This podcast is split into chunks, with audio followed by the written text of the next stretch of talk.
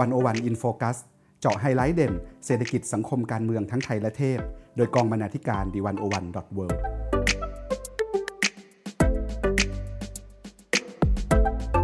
สวัสดีครับคุณผู้ฟัง ขอต้อนรับทุกท่านเข้าสู่รายการวันโอวันอินโฟคัส EP ที่ 49 กับผม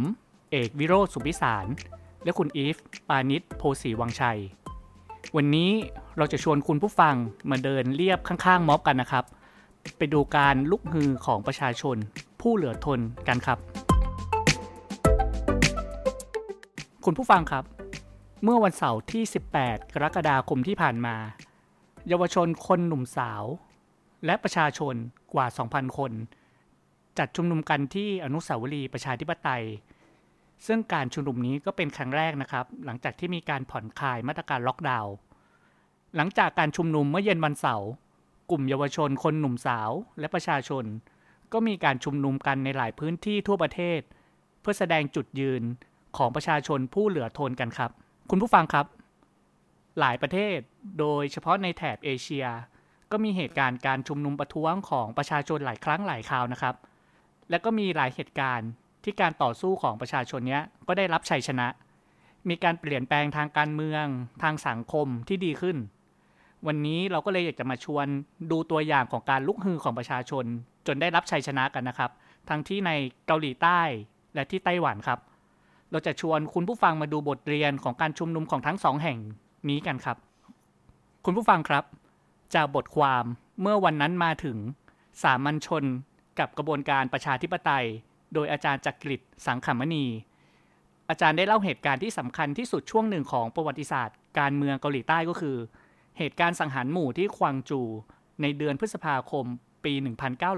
1980 เหตุการณ์ในครั้งนั้นนะครับ ถือเป็นจุดเปลี่ยนที่ผลักดันให้กระบวนการประชาชนในเกาหลีใต้เนี้ยต่อสู้เพื่อประชาธิปไตย คุณอีฟครับ หลังจากเหตุการณ์สังหารหมู่ที่ควางจูเนี่ยการเคลื่อนไหวของประชาชนชาวเกาหลีใต้ครับเป็นยังไงครับ ค่ะ ก็สวัสดีท่านผู้ฟังด้วยนะคะ แล้วก็สวัสดีคุณเอกด้วยนะคะ จากที่คุณเอกพูดเมื่อกี้นะคะว่าจริง เกาหลีใต้เนี่ยเมื่อประมาณ 40 ปีที่แล้วนี่เองนะคะ ถ้าเทียบก็คือไม่นานมากเนี่ยยังเป็นเผด็จการอยู่นะคะ แต่ว่าพอมีการลุกฮือของประชาชนจนประเทศเปลี่ยนเป็นประชาธิปไตยแล้วก็เห็นนะคะว่าประเทศเขาจเจริญขึ้นแค่ไหนนะคะ ทีนี้จะพาท่านผู้ฟังย้อนอดีตไป 40 ปีที่แล้วค่ะ ค่อยๆ ลัดเลาะค่อยๆ เรียบไปดูด้วยกันนะคะว่าไอการลุกฮือของประชาชนในเกาหลีใต้เนี่ยมีอะไรเกิดขึ้นบ้างนะคะ ค่ะ ก็อย่างที่คุณเอกพูดนะคะว่าหลังจากเหตุการณ์สังหารหมู่ที่ควงจูเนี่ยหรือที่รู้จักกันในนามเหตุการณ์ 18 พฤษภาคม 1980 เนี่ยตอนนั้นเนี่ยมันคือการขึ้นสู่อำนาจของประธานาธิบดีชอนดูฮวนนะคะ ซึ่งเกิดขึ้นและดำเนินไปโดยขาดความชอบธรรมค่ะ แต่ว่าด้วยอำนาจที่ขาดความชอบธรรมนี่แหละ ที่อาจารย์จักริดนะคะ ใช้คำว่ามันเป็นอำนาจที่เปราะบางค่ะ เลยต้องอาศัยความพยายามอย่างมากในการรักษาไว้ซึ่งสถานะทางการเมืองของตนนะคะ ก็เลยไม่น่าแปลกใจเลยค่ะว่าในช่วงทศวรรษที่ 1980 ที่ชอนดูฮวนดำรงตำแหน่งประธานาธิบดีนะคะจะเป็นช่วงเวลาที่เต็มไปด้วยการปรับเปลี่ยนสถาบันทางการเมืองในรูปแบบต่างๆนะคะ เพื่อเอื้อต่อการรักษาและสืบทอดอำนาจ อาจจะฟังดูคุ้นๆนะคะว่าการรักษาและสืบเพื่อสืบทอดอำนาจเนี่ยมันก็ต้องแลกมาด้วย มันมีราคาที่ต้องจ่ายสูงมากนะคะ ช่วงเวลานั้นเนี่ยมันก็มีการโฆษณาชวนเชื่อ การควบคุมจัดการทางความคิด ควบคุมสื่อมวลชน แล้วก็การแสดงออกทางการเมืองนะคะ รวมถึงการใช้ความรุนแรงจัดการผู้เห็นต่าง และปราบปรามการชุมนุมต่อต้านที่มักเกิดขึ้นอยู่เสมอนะคะ แต่ว่าแม้จะถูกกดทับขนาดนั้นค่ะ ประชาชนชาวเกาหลีนะคะ ก็ไม่ยอมแพ้นะคะ เรื่องราวเป็นอย่างนี้ค่ะ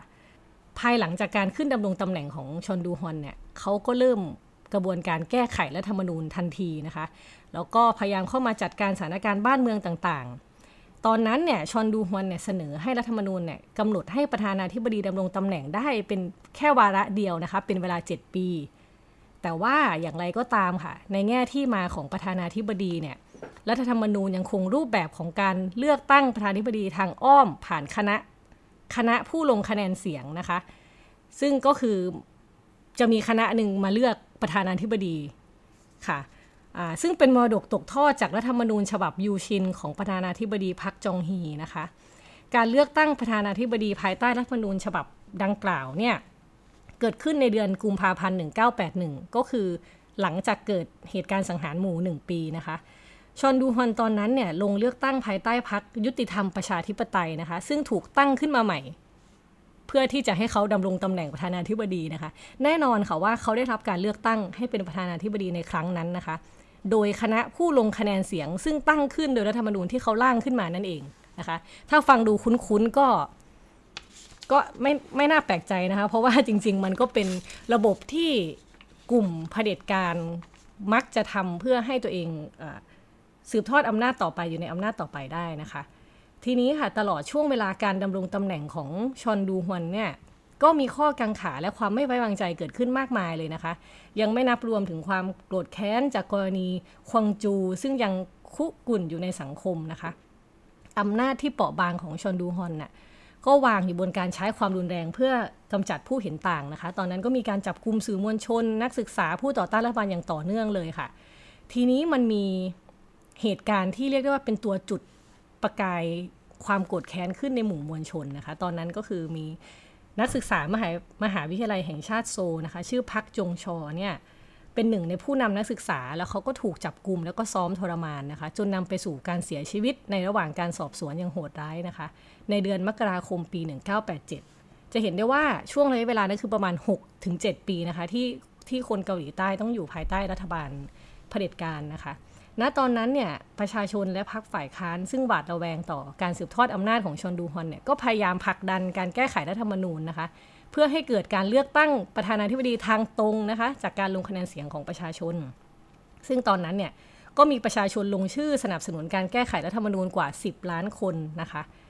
ในช่วงก่อนกลางปี 1986 เนี่ย คณะกรรมการพิเศษเพื่อแก้ไขรัฐธรรมนูญได้รับการจัดตั้งขึ้นเพื่อทำหน้าที่ดังกล่าวนะคะ แต่ว่า อย่างไรก็ตามค่ะ การเจรจาหาข้อสรุประหว่างพรรคฝ่ายรัฐบาลของชอนดูฮอนกับพรรคฝ่ายค้านเนี่ยดำเนินไปอย่างล่าช้านะคะ การปฏิรูปแก้ไขรัฐธรรมนูญก็เลยไม่คืบหน้าอย่างที่ควรจะเป็นค่ะ ทีเนี้ยจุดสำคัญอยู่ตรงนี้ค่ะ เพราะว่าจำได้ไหมคะว่าตอนแรกเขาร่างรัฐธรรมนูญว่าให้เขาดำรงตำแหน่งได้แค่ 7 ปีเนาะระยะเวลา 7 ปีเนี่ยการดำรงตำแหน่งกำลังใกล้จะหมดลงแล้ว ตอนนั้นนะคะชนดูฮอนก็เลยประกาศว่า เขาจะระงับการเจรจา เพื่อหาข้อตกลงในการแก้ไขรัฐมนูญเอาไว้ก่อนนะคะ เพราะว่ากระบวนการดังกล่าวเนี่ยน่าจะเสร็จไม่ทันการเลือกตั้งประธานาธิบดีนะคะ ซึ่งวางแผนว่าจะเกิดขึ้นในเดือนธันวาคมปี 1987 นะคะทีนี้เนี่ยเขาก็เลยบอกว่าอะให้เลือกตั้งในรูปแบบเดิมไปก่อน โดยให้คณะผู้ลงคะแนนเสียงตามรัฐธรรมนูญปัจจุบันเหมือนที่เขาขึ้นมาตอนแรกนะคะ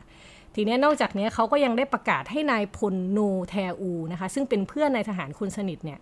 ซึ่งมีส่วนร่วมในการสังหารหมู่ที่คงจูด้วยเนี่ย เป็นผู้นำพักยุติธรรมประชาธิปไตยของเขานะคะในการลงเลือกตั้งตำแหน่งประธานาธิบดีครั้งที่จะถึงด้วย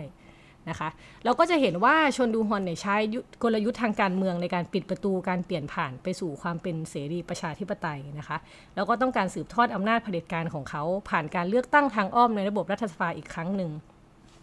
ไอภาวะที่ไม่ทำตามสัญญาอย่างนี้นะคะก็คือว่าแทนที่จะเป็นไปตามกระบวนการที่ประชาชนเรียกร้อง กลับไม่เป็นอย่างนั้นนะคะ ความโกรธเคืองก็เลยเกิดขึ้นทั่วประเทศเลยค่ะ หลังจากนั้นนะคะก็มีผู้คนจากหลากหลายอาชีพเลยค่ะ ไม่ว่าจะเป็นนักศึกษาพนักงงานออฟฟิศนะคะ นักวิชาการนักกฎหมายสื่อมวลชน ศิลปินแรงงาน และผู้นำศาสนานะคะ ได้ออกมารวมตัวแสดงความไม่พอใจนะคะ ความไม่พอใจดังกล่าวเนี่ยได้รับการตอกย้ำมากขึ้นไปอีก เพราะว่ามันมาถึงวาระครบรอบการลํำลึกถึงเหตุการณ์เดือนพฤษภาคม ก็คือการสังหารหมู่ควงจูนะคะ ประชาชนก็เลยนักศึกษาก็เลยมารวมตัวกันที่โบสถ์คาทอลิกนะคะที่ใจกลางกรุงโซนะคะ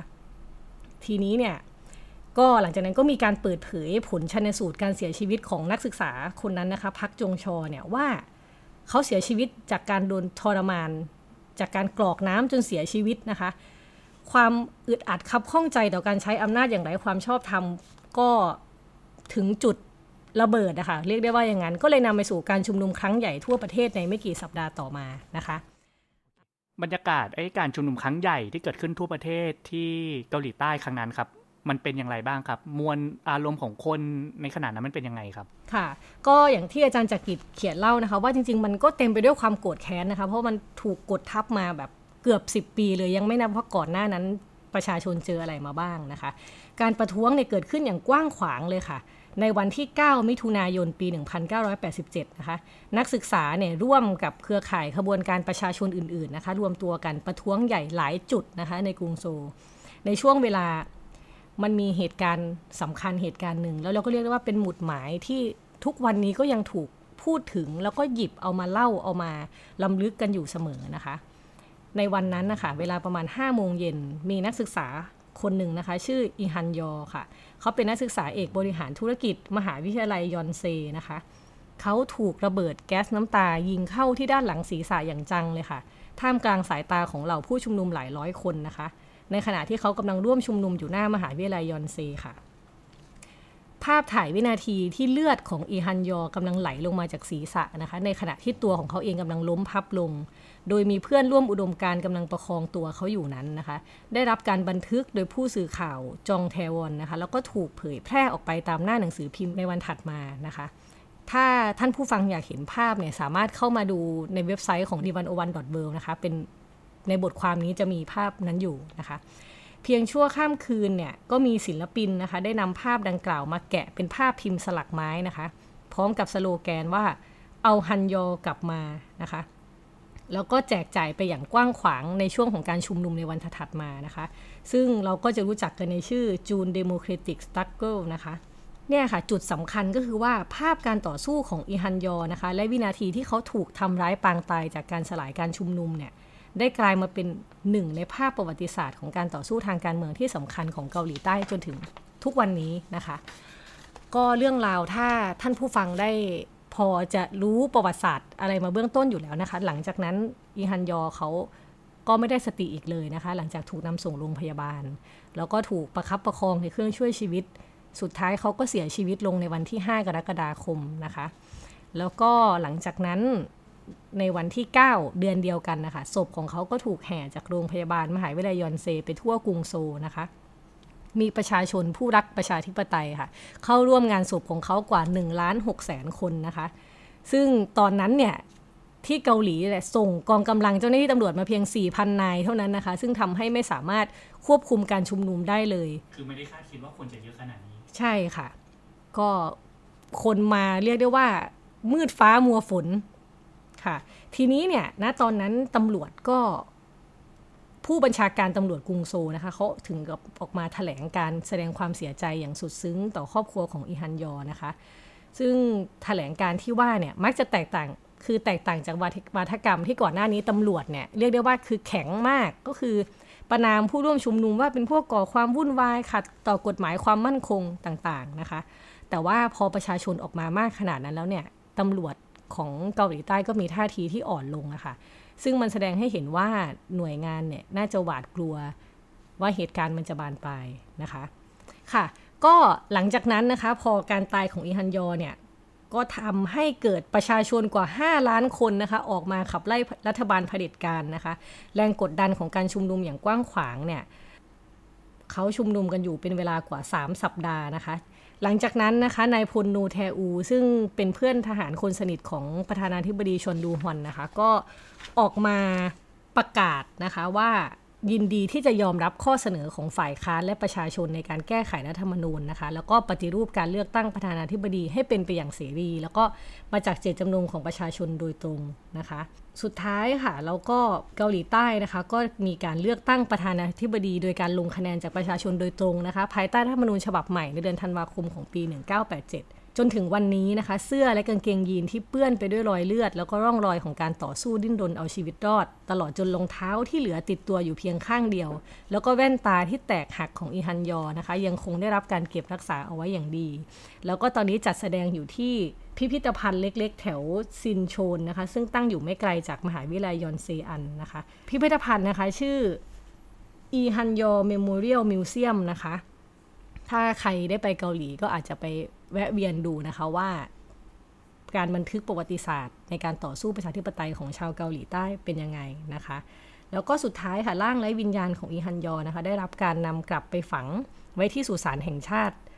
18 พฤษภาคมนะคะ ที่เมืองควงจูบ้านเกิดของเขานะคะ ร่วมกับเหล่าบรรพชน ที่เสียชีวิตในเหตุการณ์การต่อสู้เรียกร้องประชาธิปไตยในปี 1980 ค่ะ แล้วก็สำหรับท่านผู้ฟังนะคะ ถ้าเกิดว่าอยาก รู้อยากเห็นภาพเรื่องราวพวกนี้มากขึ้นนะคะ เหตุการณ์การเสียชีวิตของอีฮันยอนะคะ ได้ถูกนำมาสร้างเป็นภาพยนตร์ในชื่อ 1987 When the Day Comes นะคะ เมื่อออกฉายนะคะ ภาพยนตร์เรื่องนี้มีผู้เข้าชมร่วม 10 ล้านคนนะคะ แล้วก็ก่อให้เกิดกระแสความสนใจ ที่จะรื้อฟื้นการศึกษาประวัติศาสตร์อีกครั้งในแวดวงของคนรุ่นใหม่นะคะ โดยเฉพาะการทำความเข้าใจบทบาทของขบวนการนักศึกษาและประชาชนค่ะ คุณผู้ฟังครับบทบาทของสามัญชนในการต่อสู้เพื่อขับเคลื่อนประชาธิปไตยในเกาหลีครับก็มีหลายเหตุการณ์ไม่ว่าจะเป็นเหตุการณ์การต่อต้านของประชาชนในการสืบต่ออำนาจของประธานธิบดี อีซึงมันในปี 1960 หรือขบวนการแรงงานที่พยายามเรียกร้องความเป็นธรรมในด้านสิทธิการทำงาน ท่ามกลางนโยบายการพัฒนาที่ชี้นำโดยรัฐบาลนะครับในช่วงทศวรรษที่ 1960 ถึง 70 หรือว่าเหตุการณ์การ ชุมนุมประท้วงของประชาชนในปีต่างๆนะครับ การชุมนุมประท้วงของประชาชนหลาย ๆ ครั้งเนี้ยมันมีคำคำหนึ่งที่คนเกาหลีเขาใช้กันนะครับ ก็คือคำว่ามินจุงคำคำนี้มันมีความหมาย มันมีความสำคัญมันอธิบายอะไรครับคุณอีฟค่ะ ก็ขออนุญาตหยิบเอาสิ่งที่อาจารย์จักริดเขียนมาเล่าให้ฟังนะคะ อาจารย์จักริดบอกว่าคำว่ามินจุงเนี่ย จริง ๆ เป็นคำที่ยากต่อการนิยามให้ชัดเจนนะคะ แล้วก็จริง ๆ ก็มีข้อถกเถียงมากมายถึงคำจำกัดความเลยว่ามันคืออะไรนะคะ แต่ว่าถึงอย่างนั้นนะคะความเข้าใจร่วมกันที่มีต่อมินจุงก็คือ ขบวนการหรือปฏิบัติการของคนธรรมดาสามัญในสังคม ที่ต้องเผชิญกับสภาวะของการถูกกดขี่ การไม่ให้รับการปฏิบัติอย่างชอบธรรม อันเป็นผลมาจากโครงสร้างทางสังคมการเมืองและเศรษฐกิจที่กดทับนะคะ แล้วพวกเขาก็พยายามจะปลดแอกตัวเองออกมาจากสภาวะดังกล่าว ผ่านทางปฏิบัติการทางการเมืองและวัฒนธรรมนะคะ มินจุงเนี่ยจริงๆแล้วนะคะเป็นเรื่องราวที่เกิดขึ้นในหลายพื้นที่ทั่วโลกมากนะคะไม่ใช่แค่เกาหลีใต้นะคะ แต่ว่าเรื่องราวของเกาหลีใต้เนี่ยมีรายละเอียดมีเอกลักษณ์เฉพาะของสังคมที่เขาต้องเผชิญนะคะ เขาบอกว่าบาดแผลของความเจ็บปวดที่เกิดขึ้นจากการสังหารหมู่ที่ควังจูนั้นน่ะเป็นหนึ่งในทรัพยากรเชิงสัญญาที่สำคัญมากนะคะ ซึ่งส่งผลต่อขบวนการและความรู้สึกร่วมของผู้คนค่ะ ที่แสดงออกมาในช่วงที่ชอนดูฮวนดำรงตำแหน่งประธานาธิบดีนะคะ ในการประท้วงเดือนมิถุนายน 1987 ที่เล่าให้ฟังที่ผ่านมานะคะ สิ่งสำคัญก็คือว่าการที่เขายังดำรงเกาหลีใต้ยังดำรงประวัติศาสตร์ทำให้คนยังนำลึกถึงประวัติศาสตร์การต่อสู้ของประชาชนได้เนี่ย จริง ๆ มันก็เกิดจากหลายอย่างนะคะ เช่นงานศิลปะเป็นต้นนะคะ มีภาพวาดและภาพพิมพ์ของอีซังโฮและจอนจองโฮนะคะ ศิลปินวัย 20 กว่านะคะ ที่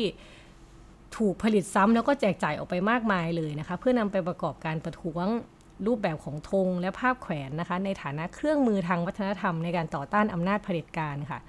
แล้วก็ยังมีการตั้งคำถามต่อบทบาทที่คลุมเครือของสหรัฐอเมริกานะคะ ที่มีต่อขบวนการประชาชน ภาพของศิลปินทั้งสองนะคะนำเอาเรื่องราวเหตุการณ์ที่ควงจูออกมาฉายให้เห็นยังมีอารมณ์ร่วมนะคะ โดยเฉพาะการเน้นไปที่สีหน้า แววตา แล้วก็ความรู้สึกเจ็บปวดของผู้คนที่ไม่มีวันขจัดให้หมดสิ้นไปได้นะคะ แต่ว่าค่ะอีซังโฮและจอนจองโฮนะคะ ซึ่งเป็นศิลปินที่ทำภาพวาดออกมาเนี่ยเขาถูกจับในข้อหาละเมิดกฎหมายความมั่นคงนะคะ จากการแขวนภาพวาดของเขาในที่สาธารณะในช่วงการต่อสู้เพื่อประชาธิปไตยค่ะค่ะ นอกจากบทบาทของนักศึกษาและศิลปินแล้วนะคะ นักบวชในศาสนาคริสต์นะคะก็มีส่วนอย่างมากในการเป็นผู้นำขับเคลื่อนขบวนการประชาธิปไตยค่ะ ณ ตอนนั้นเนี่ยข้อมูลผลชันชันสูตรการเสียชีวิตของพักจงชอลนะคะ นักศึกษามหาวิทยาลัยแห่งชาติโซลเนี่ยถูกนำมาเปิดเผยโดยสตีเฟนคิมซูฮวนนะคะ พระราชาแห่งโบสถ์คาทอลิกที่เมียงดงนะคะ โบสถ์แห่งนี้ยังเป็นสถานที่สำคัญที่ใช้ในการปกป้องคุ้มครอง ผู้ชุมนุมประท้วงจากการสลายการชุมนุม และจับกลุ่มโดยเจ้าหน้าที่ตำรวจในช่วงการประท้วงด้วยนะคะ เราจะเห็นว่าการลุกฮือขึ้นของประชาชนเนี่ยไม่สามารถทำได้เพียงใครคนใดคนหนึ่งนะคะ แต่ว่าก็ต้องมีการร่วมมือกันจาก เรียกได้ว่าคนทุกแบบคนทุกคนในสังคมนะคะ หรือจริงๆก็คือที่เขาเรียกกันว่ามินจุงเนี่ยค่ะสามัญชนผู้นำการเปลี่ยนแปลง ถ้าร่วมมือกันได้ดีจริง ๆนะคะ การเปลี่ยนแปลงย่อมมาถึงในสักวันค่ะ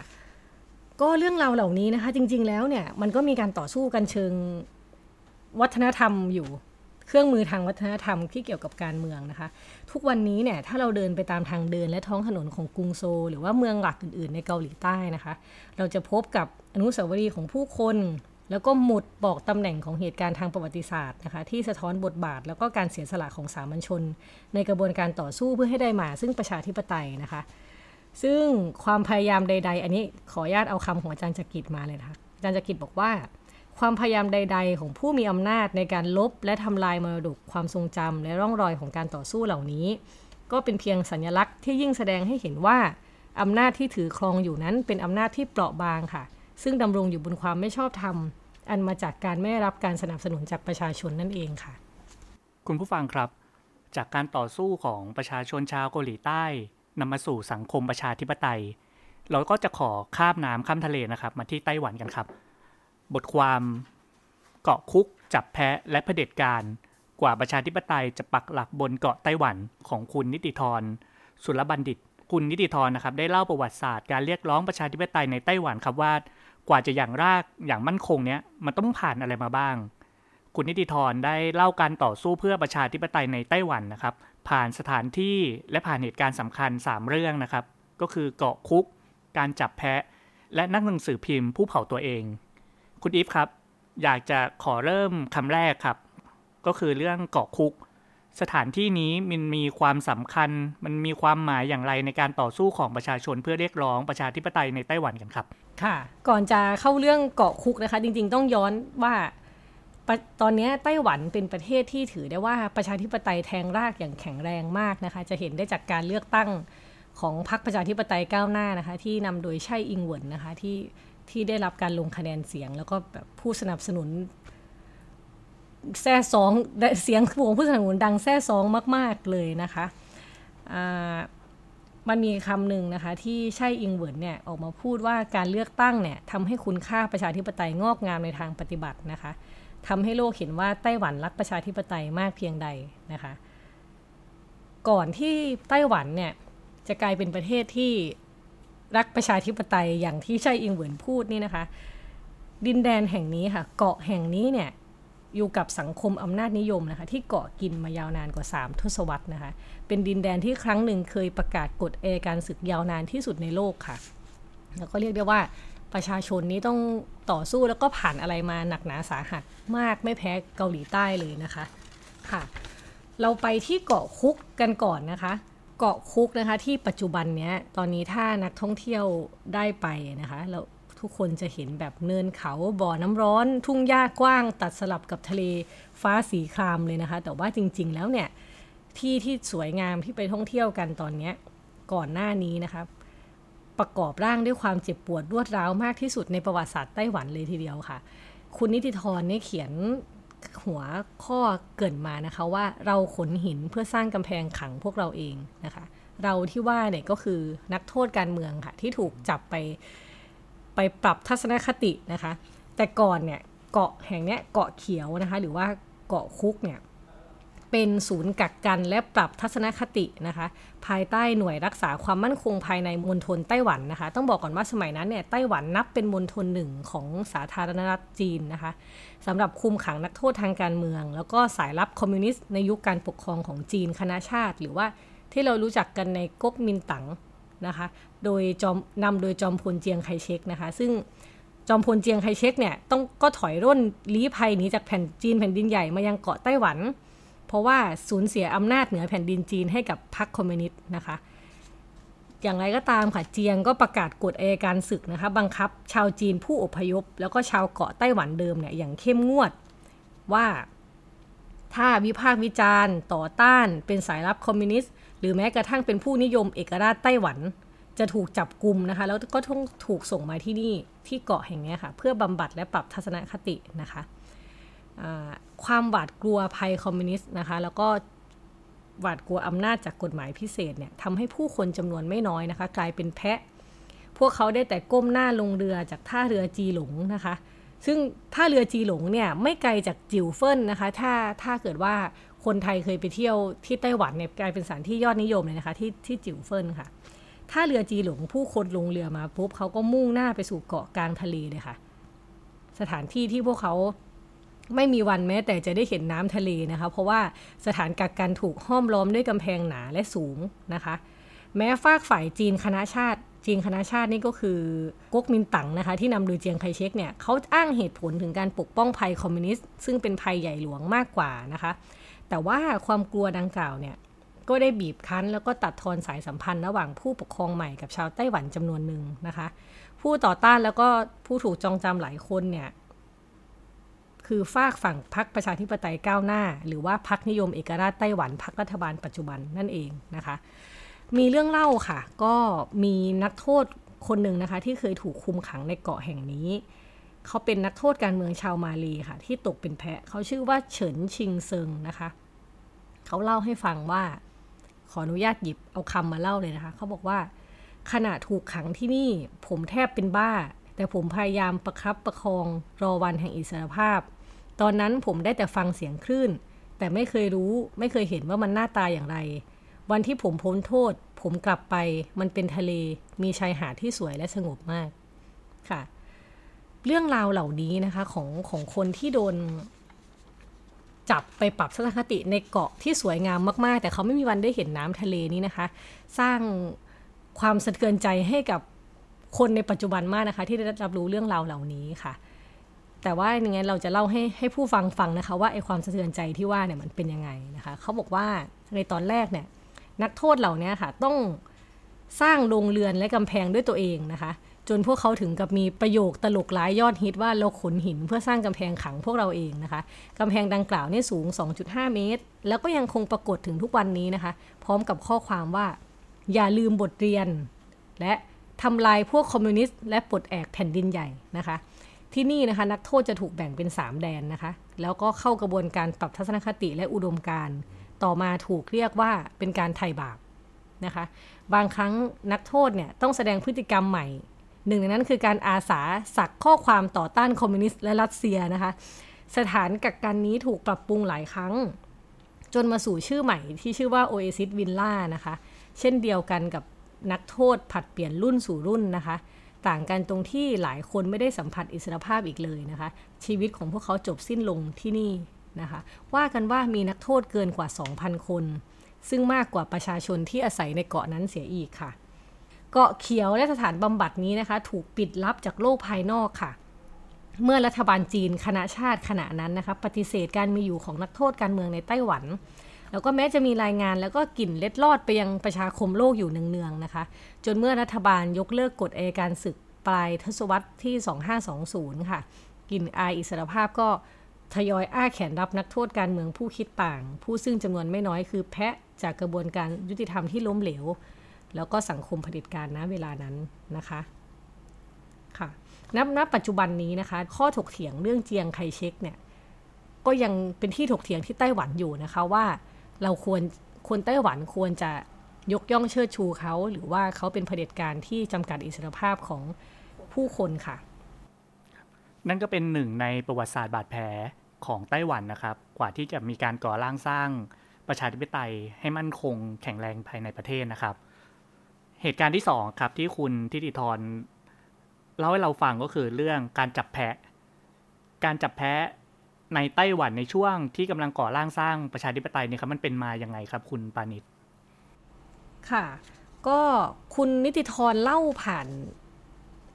บุคคลหนึ่งนะคะ ซึ่งเป็นตัวอย่างของแพะอีกจำนวนมากนะคะ บุคคลนั้นก็คือคนที่ที่เล่าไปแล้วเมื่อกี้ก็คือว่าเฉินชินเซิงนะคะ นักโทษจากมาเลเซีย เขาต้องติดคุกถึง 12 ปีในไต้หวันเลยนะคะ แล้วก็เขาก็ยังเป็น อ่าเดี๋ยวพูดไปจะ spoil เดี๋ยวจะค่อย ๆ เล่านะคะ ตอนนั้นเนี่ยเฉินนะคะหนุ่มมาเลยอนาคตไกลค่ะ เขาเป็นอดีตนักโทษการเมืองในสมัยรัฐบาลจีนคณะชาตินะคะ แต่เดิมเนี่ยเขาเป็นเด็กหนุ่มชาวจีนมาเลยจากเปรักนะคะ ข้ามน้ำข้ามทะเลมาในฐานะชาวจีนพ้นทะเล มาศึกษาต่อปริญญาด้านวิศวกรรมศาสตร์ที่มหาวิทยาลัยแห่งชาติเฉิงกงเมืองไถหนานทางตอนใต้ของไต้หวันนะคะ ในปี 2510 ค่ะ เขาก็ไม่ต่างจากชาวจีนมาเลยคนอื่นนะคะ ที่มองว่าเกาะกลางแปซิฟิกแห่งนี้เป็นโอกาสใหม่ของชีวิตค่ะ ณ ตอนนั้นเนี่ยเฉินใช้ภาษาอังกฤษอย่างคล่องแคล่วนะคะ แต่แต่ว่าใช้ภาษาจีนกลางไม่ค่อยถนัดนัก เฉินก็เลยใช้วิธีการอ่านตำราภาษาอังกฤษเป็นทางออกนะคะ เพื่อช่วยประคับประคองการศึกษาให้เดินต่อไปได้นะคะ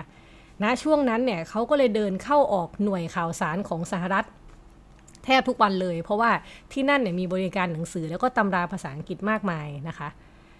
แต่อย่างที่เรารู้กันค่ะว่าในวันที่ระบบยุติธรรมล้มเหลวนะคะ แล้วก็กฎอายการศึกถูกบังคับใช้อย่างเข้มงวดเนี่ยเด็กหนุ่มมหาวิทยาลัยชั้นปีที่ 3 ที่เดินทางเข้าออกหน่วยงานต่างประเทศนะคะ เพียงเพื่อจะทำการบ้านให้เสร็จเนี่ยกลับถูกเจ้าหน้าที่กองบัญชาการสอบสวนกลางไต้หวันมองว่าเขาเป็นผู้สมรู้ร่วมคิดพยายามจะวางระเบิดหน่วยข่าวสารของสหรัฐในปี 2514 นะคะ ข้อกล่าวหานี้ทำให้เขาเป็นเสมือน กลุ่มนักศึกษาที่พยายามก่อจลาจลต่อต้านระบอบการปกครอง แล้วก็มีท่าทีเป็นคอมมิวนิสต์ค่ะ ซึ่งตอนนั้นถือว่าเป็นข้อกล่าวหาที่รุนแรงร้ายแรงมากนะคะ เจ้าหน้าที่รัฐเนี่ยที่ณตอนนั้นมีอำนาจอยู่เต็มมือในนามของกฎอัยการศึกนะคะ ก็ได้พาเฉินไปที่ไทเปค่ะ ไปที่ safe house แห่งหนึ่ง เฉินถูกซ้อมทรมานนะคะ แล้วก็บังคับให้รับสารภาพถึง 3 สัปดาห์ แต่ว่าไม่ได้ผลค่ะ คุณนิติธรเขียนไว้นะคะว่าเฉินในวันนั้นเนี่ยปวดร้าวแล้วก็อยากกลับบ้านค่ะ เขาพยายามฆ่าตัวตายถึง 3 ครั้งนะคะทว่าเขาได้รับข้อเสนอจากเจ้าหน้าที่รัฐ ให้เขียนจดหมายฉบับหนึ่งเพื่อแลกกับการกลับบ้าน แล้วก็จะยุติการซ้อมทันทีค่ะ เฉินบอกว่าเหตุการณ์วันนั้นมันเลวร้ายมากนะคะ เขาไม่มีทางเลือกเขาเลยต้องทำทุกวิถีทางเพื่อที่จะกลับบ้านนะคะ แล้วก็ลึกๆก็ยังมีความหวังเสมอว่าปฏิหารจะเกิดขึ้นนะคะ จดหมายดังกล่าวนะคะมีเนื้อความว่าให้เขายอมรับว่าในวัย 16 ปีเนี่ยเขาเข้าร่วมกับพรรคคอมมิวนิสต์มาลายา แล้วก็เดินทางมาไต้หวัน เพื่อต่อต้านระบอบการปกครองของจีนคณะชาตินะคะ ซึ่งแทนที่จดหมายรับสารภาพเหตุการณ์วางระเบิด ซึ่งเป็นข้อหาแรกที่เขาโดนจับอายัดข้อหาให้นะคะ วินาทีนั้นเขาไม่มีทางเลือกค่ะ ต้องเลือกว่าจะกลับบ้านหรือถูกซ้อม หรืออาจถูกบังคับให้สูญหายนะคะ แต่เขาก็ต้องยอม สุดท้ายค่ะศาลทหารมีคำพิพากษาให้เฉินต้องโทษจำคุกเป็นเวลา 12 ปี หลักฐานชิ้นสำคัญก็คือคำสารภาพจดหมายอันนั้นนะคะที่เขาโดนบังคับให้เขียนนะคะ ซึ่งกรณีแบบนี้เนี่ยก็ไม่ต่างจากผู้ต้องโทษรายอื่นเลยนะคะ เพราะว่าเจ้าหน้าที่ไม่สามารถหาหลักฐานอะไรมาเอาผิดได้ กระบวนการยุติธรรมชั้นต้นมีปัญหา ก็เกิดการบังคับให้รับสารภาพ เกิดเหตุการณ์แบบนี้เยอะมากค่ะ ไม่ใช่แค่เฉินคนเดียวนะคะ ณตอนนั้นเนี่ยเฉินก็ใช้ชีวิตนักโทษใน ในคุกจิงเหมยก่อนนะคะ เมืองนิวไทเปซิตี้ซึ่งเป็นที่ตั้งศาลทหารในขณะนั้นนะคะ ปัจจุบันคุกนั้นนะคะ เป็นพิพิธภัณฑ์สิทธิมนุษยชนแห่งชาติไต้หวันนะคะ แล้วหลังจากที่เขาอยู่ที่นั่นสักแป๊บหนึ่งเขาก็ถูกส่งเรือส่งตัวลงเรือมายังเกาะเขียวเพื่อจองจำค่ะจริงๆ เรื่องราวมันเยอะมากเลยนะคะ แต่ว่าขอเล่าเรื่องเฉินกับแม่ สักนิดหนึ่งนะคะ เพื่อให้ท่านผู้ฟังได้เห็นภาพว่าการถูกจองจองจำถูกทรมานนี่มันเลวร้ายขนาดไหนนะคะ เฉินในวันนั้นเนี่ยไม่รู้เลยนะคะว่าแม่เนี่ยกำลังดั้นด้นทุกวิถีทาง เพื่อตามหาลูกชายที่สาบสูญไปนะคะ แม่เขาตั้งปณิธานว่าจะไม่กลับไปมาเลเซียถ้าไม่เจอลูกชาย แม่ผู้ไม่รู้ภาษาจีนกลาง แล้วก็ไม่ได้มีฐานะร่ำรวยค่ะ เดินทางออกตามหาลูกชายเพียงคนเดียว แล้วก็ล้มเหลวนับครั้งไม่ถ้วน จนถึงวันแห่งปฏิหารมาถึงนะคะ เฉินเล่าให้ฟังอย่างนี้ค่ะ เฉินบอกว่า ผมมองไปไกลๆ เห็นผู้หญิงแก่ตัวเล็กๆ รออยู่มุมประตู ตรงข้ามกระจก ผมไม่ทราบว่าเธอเป็นใคร ในขณะที่เท้าหุ้มโซ่ตรวนกำลังก้าวไปข้างหน้า หน้าของผู้หญิงคนนั้นก็ชัดเจนขึ้น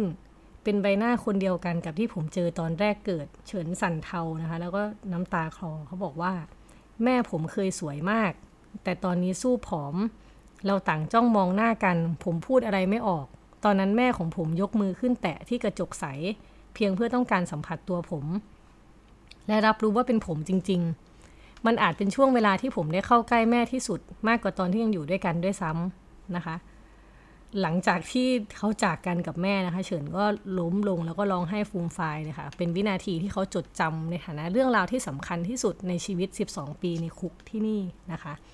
เหนือสิ่งอื่นใดค่ะ หลังจากที่เขารอดพ้นจากการจองจำแล้วนะคะ เฉินเลือกที่จะใช้ชีวิตต่อในแผ่นดินไต้หวันค่ะ แผ่นดินที่สร้างบาดแผลและน้ำตาให้กับเขาเพียงเพียงที่จะเล่าบทเรียนครั้งสำคัญให้คนภายนอกได้รับรู้นะคะ ให้บาดแผลและความทรงจำของตนเองเป็นประโยชน์ต่อผู้อื่น ปัจจุบันนี้นะคะเฉินยังอยู่ที่พิพิธภัณฑ์ก็คือที่คุกแห่งนี้ที่กลายเป็นพิพิธภัณฑ์ไปแล้วนะคะ เพื่อที่จะเล่าให้ฟังว่าสิ่งที่เขาเจอมันมีอะไรบ้าง เขาต้องเจออะไรบ้าง แล้วก็คนปัจจุบันเรียนรู้อะไรได้จากอดีตอันโหดร้ายนี้นะคะ เขาบอกว่า ผมยังคงอยู่ที่นี่ทุกวัน มันทำให้ผมมีชีวิตมีคุณค่า เป็นหน้าที่ที่จะลบล้างความทรงจำอันเลวร้าย ด้วยการสร้างคุณค่าแก่ความทรงจำนั้น ให้อภัยและมอบบทเรียนให้คนรุ่นใหม่ ปลดปล่อยความโหดร้าย และสร้างความหวังว่าอนาคตจะไม่เกิดขึ้นอีกค่ะ คุณอีฟครับ การสร้างประชาธิปไตยในไต้หวันเนี่ยมันมีทั้งความสูญเสีย แล้วก็การสูญเสียชีวิตของบุคคลธรรมดาไปหลายต่อหลายชีวิตนะครับ ซึ่งหนึ่งในนั้นก็มีคุณเจิ้งหนานหลงนะครับ เป็นนักหนังสือพิมพ์ ที่ต้องแลกการสร้างประชาธิปไตย กับชีวิตที่ที่เขาเสียไป เรื่องราวของคุณเจิ้งหนานหลงนะครับ นักหนังสือพิมพ์ ที่ในบทความบอกว่าเป็นผู้เผาตัวเองเพื่อประชาธิปไตยนี่ครับ มันมีเรื่องราวความเป็นมาน่าสนใจยังไงครับ ค่ะ คุณเจิ้งนะคะ อาจจะต่างจากคุณเฉินตรงที่คุณเจิ้งเนี่ยเป็นคนที่แสดงออกชัดเจนนะคะว่าเขาเขาสู้เพื่อประชาธิปไตย แต่คุณเฉินก็สู้นะคะ แต่ว่าคุณเฉินถูกจับในฐานะที่เป็นแพะนะคะ เล่าอย่างนี้ค่ะว่า ณตอนนั้นเนี่ยเจิ้งนะคะเป็นนักหนังสือพิมพ์ชาวไต้หวันที่เกิดเมื่อปี 2490 นะคะ ซึ่งปีนั้นเนี่ยเป็นปีเดียวกับเหตุการณ์สังหารหมู่ 228 ในไต้หวันนะคะ แล้วก็ 2 ปีก่อนที่จีนคณะชาติ โดยจอมพลเจียงไคเชกเนี่ยจะลี้ภัยมายังไต้หวัน แล้วก็ประกาศกฎอัยการศึกปกครองทั่วดินแดนนะคะ เจิ้งเขาเลยเติบโตในยุคที่เรียกว่าความกลัวสีขาวนะคะ ก็คือเป็น 37 ปีแห่งบรรยากาศการเมืองที่ตีบตัน อันเนื่องมาจากการบังคับใช้กฎอัยการศึกของรัฐบาลจีนคณะชาติขณะนั้นนะคะ พอเขาโตมาในภาวะที่อึดอัดแบบนี้ค่ะ แทนที่เขาจะกลัวนะคะ ก็กลายเป็นว่าเด็กหนุ่มเนี่ยไม่ยี่ระต่อความอายุธรรมที่เกิดขึ้นเลยค่ะ ตรงกันข้ามนะคะ กับจุดประกายให้เขาทำในสิ่งที่เด็กหนุ่มควรทำค่ะ ในปี 2527 นะคะ ขณะที่การเมืองคุกรุ่นนะคะ เจิ้งเนี่ยได้ก่อตั้งนิตยสารรายสัปดาห์ ชื่อว่ายุคแห่งเสรีภาพนะคะ ด้วยปณิธานว่าเขาอยากให้สิให้สิ่งพิมพ์ที่เขาทำเนี่ยมีเสรีภาพการแสดงออกอย่างเต็มขั้นนะคะ ในเวลานั้นเนี่ยไม่ใช่แค่สิทธิเสรีภาพของสื่อถูกเพ่งเล็ง แล้วก็ตรวจตาจากรัฐอย่างเข้มข้นนะคะ แต่ว่าแนวคิดทางการเมืองใดที่เบี่ยงเบนจากความต้องการของรัฐบาลจีนคณะชาติเนี่ยก็ย่อมเป็นภัย ต่อผู้คิดต่างเองนะคะ นั่นรวมถึงเจิ้งเองนะคะ ที่เป็นผู้สนับสนุนอย่างแรงกล้าให้ไต้หวันเป็นเอกราชนะคะ เพราะว่าเขาเชื่อว่าการปกครองของจีนคณะชาติขณะนั้นเนี่ยก็ไม่ต่างจากเผด็จการทหารค่ะ นิตยสารของเขานะคะถูกสั่งห้ามตีพิมพ์หลายครั้งค่ะ แต่ว่าจนแล้วจนรอดค่ะ เขาก็สามารถดันด้นตีพิมพ์ใหม่ได้ เนื่องจากเขาได้จดทะเบียนประกอบการสิ่งพิมพ์ไว้ประมาณ 18 ฉบับนะคะ ก็คือว่าหัวใดหัวหนึ่งถูกแบนเนี่ย ไอหนังสือพิมพ์หัวใหม่ที่เหลือก็ทำหน้าที่แทนนะคะ เจิ้งยืนยันว่าความคิดต่างสามารถมีและเกิดขึ้นได้ค่ะแต่ว่าค่ะเพียง 5 ปีนะคะแห่งการยืนยันสิทธิและเสรีภาพท่ามกลางกฎอัยการศึกของเขาเนี่ยเขาเลยถูกตั้งข้อหายุยงปลุกปั่น เป็นภัยต่อความมั่นคง หลังตีพิมพ์ร่างรัฐธรรมนูญสาธารณรัฐไต้หวันในปี 2531 ลงนิตยสารนะคะ ซึ่งจริงปี 2531 นี่มันก็ 30 กว่าปีที่แล้วเท่านั้นเองนะคะ เจ้าหน้าที่ความมั่นคงเนี่ยออกหมายจับ ขณะที่เจิ้งเองเนี่ยปฏิเสธเข้าสู่กระบวนการยุติธรรมที่เขามองว่าไม่ยุติธรรมตั้งแต่ต้นนะคะแม้ว่าขณะนั้นเจียงจิงก๋อนะครับอดีตประธานาธิบดีสาธารณจีน หรือว่าไต้หวันเนี่ยบุตรชายของเจียงไคเชกจะประกาศยกเลิกกฎอัยการศึก แล้วก็เริ่มคลี่คลายความตีบตันทางการเมืองแล้วนะคะจุดอนุญาตให้พรรคประชาธิปไตยก้าวหน้าเนี่ย หรือพรรครัฐบาลปัจจุบันดำเนินกิจกรรมทางการเมืองการเมืองได้นะคะ วันสำคัญก็มาถึงค่ะวันที่ 7 เมษายนปี 2532 นะคะ เจ้าหน้าที่ความมั่นคงบุกเข้าจับกุงเจิ้งในสำนักงานนะคะ หลังจากเขากระทำการอารยะขัดขืน กักบริเวณตนเองเป็นเวลา 71 วันนะคะวินาทีที่เจ้าหน้าที่ความมั่นคงบุกเข้าไปจับกลุ่มเขาค่ะ เจิ้งตัดสินใจจุดไฟเผาตัวเอง เพื่อต่อต้านการยัดข้อหา เปลวเพลิงลุกโชนอย่างรวดเร็วนะคะ และโหมกระหน่ำจนร่างกายเขามอดไหม้ค่ะ เจิ้งในวันนั้นนะคะ เหลือไว้เพียงอิสรภาพ ความหวังและเจตจำนงที่ปราศจากความกลัวใด ๆ ค่ะ เขาเสียชีวิตณที่เกิดเหตุ ท่ามกลางเจ้าหน้าที่และผู้สังเกตการณ์สถานีโทรทัศน์นะคะ ก็ได้รายงานสถานการณ์นี้ออกไปเช่นกันค่ะ ในพิธีศพของเจิ้งในเดือนถัดมานะคะก็มีนักกิจกรรมผู้เรื่องประชาธิปไตยคนหนึ่งนะคะ ชื่อจ้านอี้หัวเนี่ย เขาก็จุดไฟเผาตัวเองเช่นกันค่ะ หลังเจ้าหน้าที่ตำรวจสกัดกั้นพิธีศพของเจิ้งที่ทำเนียบประธานาธิบดีนะคะ การพลีชีพดังกล่าวส่งผลให้สภาบริหาร หรือคือองค์กรบริหารของกิจการประเทศของไต้หวันนะคะปประกาศให้วันที่ 7 เมษายนเนี่ยเป็นวันเสรีภาพการแสดงออกของชาตินะคะเจิ้งจูเหมยนะคะ หรือลูกสาวของเจิ้งเนี่ย ก็เตรียมออกหนังสือเรื่องราวของผู้เป็นพ่อ เพื่อระลึกถึงวีรกรรมอันน่ายกย่องนะคะ คือคุณนิติธรเขาเขียนสรุปไว้ตอนท้ายนะคะว่าแม้พัฒนาการประชาธิปไตยในไต้หวันเนี่ยจะมีแรงขับเคลื่อนสำคัญจากพลพรรคผู้นำจีนคณะชาตินะคะ โดยเฉพาะหลังจอมพลเจียงถึงแก่สัญญกรรมเนี่ยแต่ว่าแรงบีบคั้นสำคัญนะคะ ก็มาจากผู้เสียสละเหยื่อแล้วก็ผู้สูญเสียที่ไม่ยอมเพิกเฉยต่อสภาพความเลวร้ายที่เกิดขึ้นนะคะ ประวัติศาสตร์แห่งความเลวร้ายได้ผ่านไปแล้วค่ะณตอนนี้นะคะ ชาวไต้หวันมีลมหายใจ มีสิทธิและเสรีภาพเต็มขั้นนะคะ บนบาดแผลและการสูญเสียที่การทำให้รู้ทำให้จำเนี่ยทำให้ความจริงปลดปล่อยสังคมนะคะ สิ่งที่สำคัญอย่างหนึ่งที่เราเห็นได้จากไต้หวันและเกาหลีใต้นะคะ ก็คือว่าเขาไม่ยอมปล่อยให้ประวัติศาสตร์เลือนหายค่ะ แต่ว่าเขายังพูดถึงมันสบตากับมันนะคะ แล้วก็ทำให้เรารู้ว่าประชาธิปไตยเป็นไปได้ค่ะ ครับคุณผู้ฟัง นี่คือเรื่องราวทั้งหมดของวันโอวันอินโฟกัส EP นี้ ที่ว่าด้วยการลุกฮือของประชาชน ผู้เหลือทน ในเกาหลีใต้และในไต้หวันครับ คุณผู้ฟังสามารถติดตามรายการวันโอวันอินโฟกัส EP ต่อไป ทุกวันเสาร์และยังสามารถติดตามเนื้อหาอื่นๆของเราได้ทางเว็บไซต์ d 1 0 1 w o r l d ครับ วันนี้ผมและคุณอีฟขอลาไปก่อน สวัสดีครับ สวัสดีค่ะ